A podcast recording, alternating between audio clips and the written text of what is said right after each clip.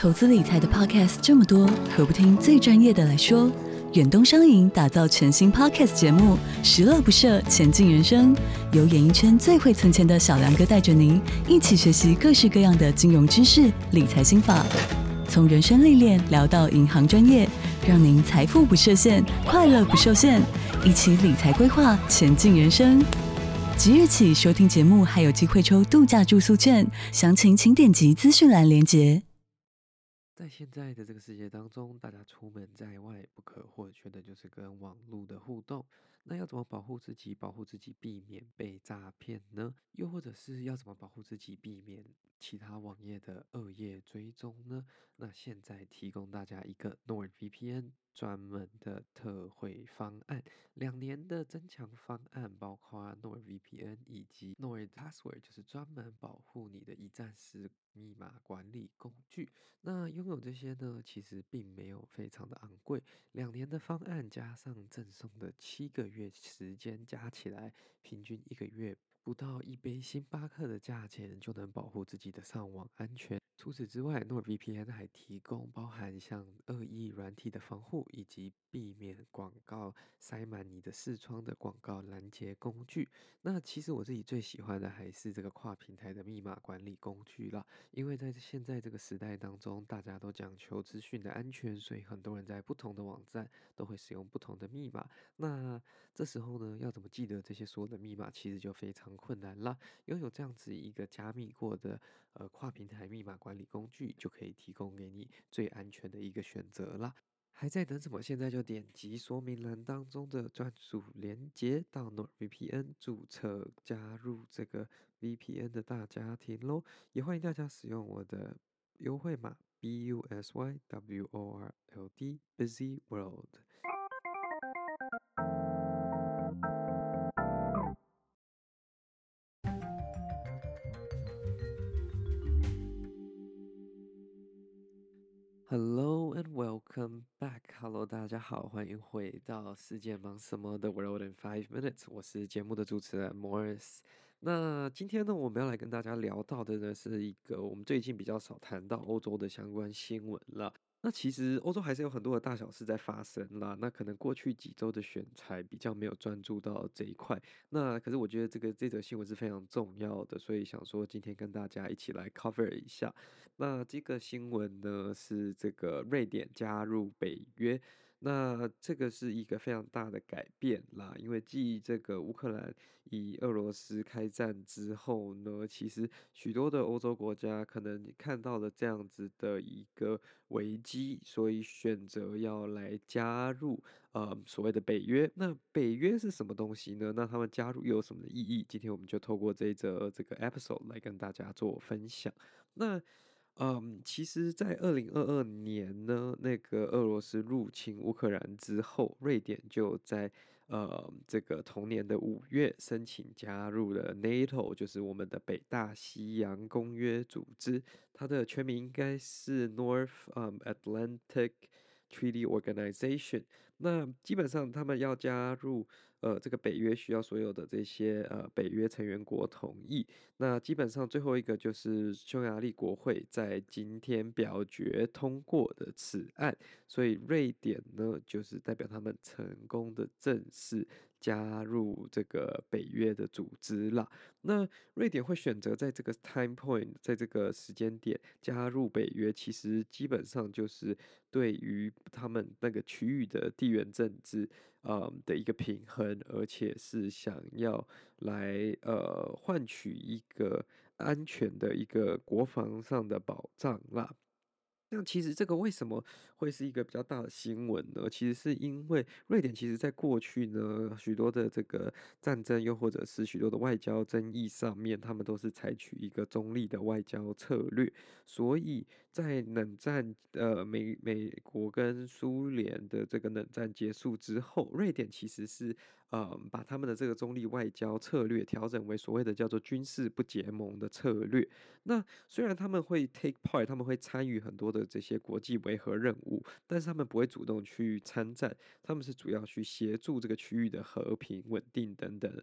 的这些参与啦，那所以他们比较不会去 take sides。那其实这个如果要历史上来说呢，瑞典上一次涉入的这个军事冲突啊，是1814年的瑞典挪威战争，所以是非常古老非常有久远的一件事情了。那其实虽然他们表面上没有加入北约啦，但是他们与这个西方世界，又或者是说与这个 NATO 的这些成员国的关系其实是十分的密切的。他们有加入北约的一个叫做 Partnership for Peace 和平伙伴关系，甚至是所谓的这个欧洲大西洋伙伴理事会 Euro Atlantic Partnership Council。 那这样子这些组织呢，虽然是一个比较非同盟性的组织，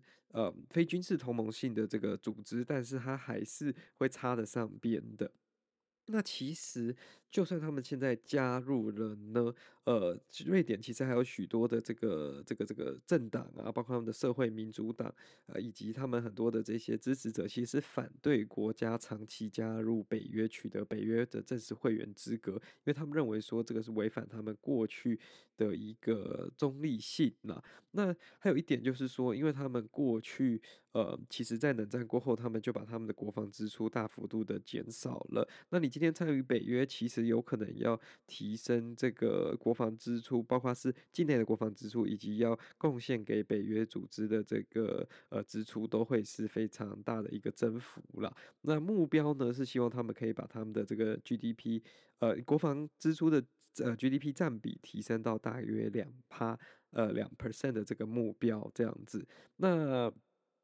基本上这次会有这样子的改变，基本上都是因为俄罗斯入侵了乌克兰，导致他们整个舆论的方向，跟整个社会风气的改变啦。那加入这个北约之后，对他们来说什么样的影响呢？其实